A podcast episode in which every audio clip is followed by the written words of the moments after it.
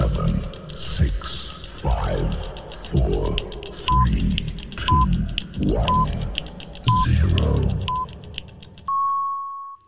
Áldás békesség!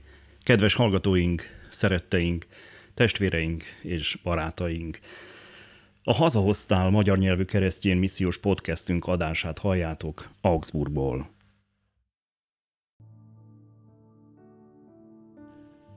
János evangéliuma, 12. fejezet, elsőtől a 19. versekig.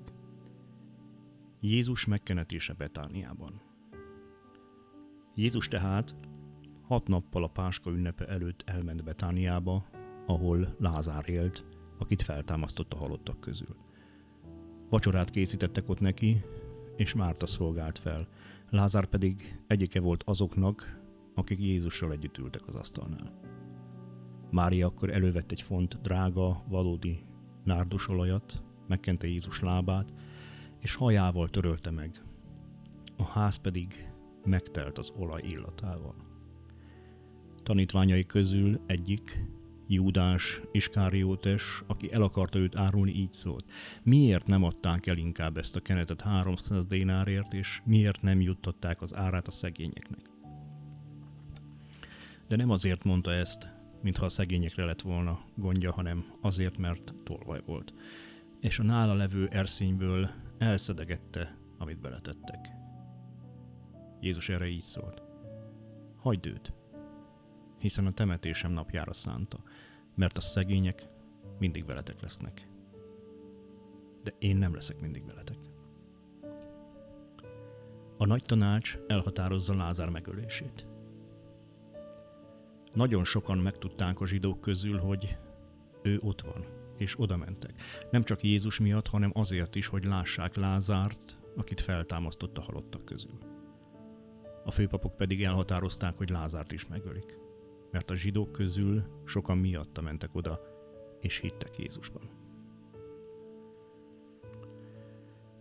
Jézus bevonul Jeruzsálembe. Másnap, amikor az ünnepre érkező nagy sokaság meghallotta, hogy Jézus Jeruzsálembe jön, pálmaágakat fogtak, kivonultak a fogadására, és így kiáltottak. Hozsánna, áldott, aki jön az Úr nevében, Izrael királya.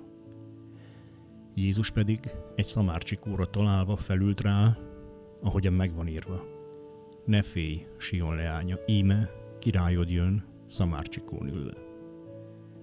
Tanítványai először nem értették mindezt, de miután Jézus megdicsőült, visszaemlékeztek arra, hogy az történt vele, ami meg volt írva róla. Bizonyságot tett mellette a sokaság, amely vele volt, amikor Lázárt kihívta a sírból, és feltámasztotta a halálból. Ezért is vonult ki elé a sokaság, mert hallották, hogy ezt a jelet tette. A farizeusok pedig így szóltak egymáshoz. Látjátok, hogy semmit sem tudtok elérni? Íme a világ őt követi.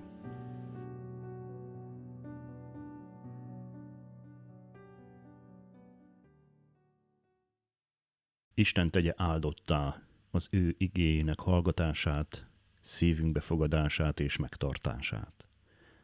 Legyetek áldottak, teljetek meg a szeretettel, a békével és az élettel. Hallgassatok bennünket továbbra is, nyitott szívvel és lélekkel. Isten áldjon benneteket!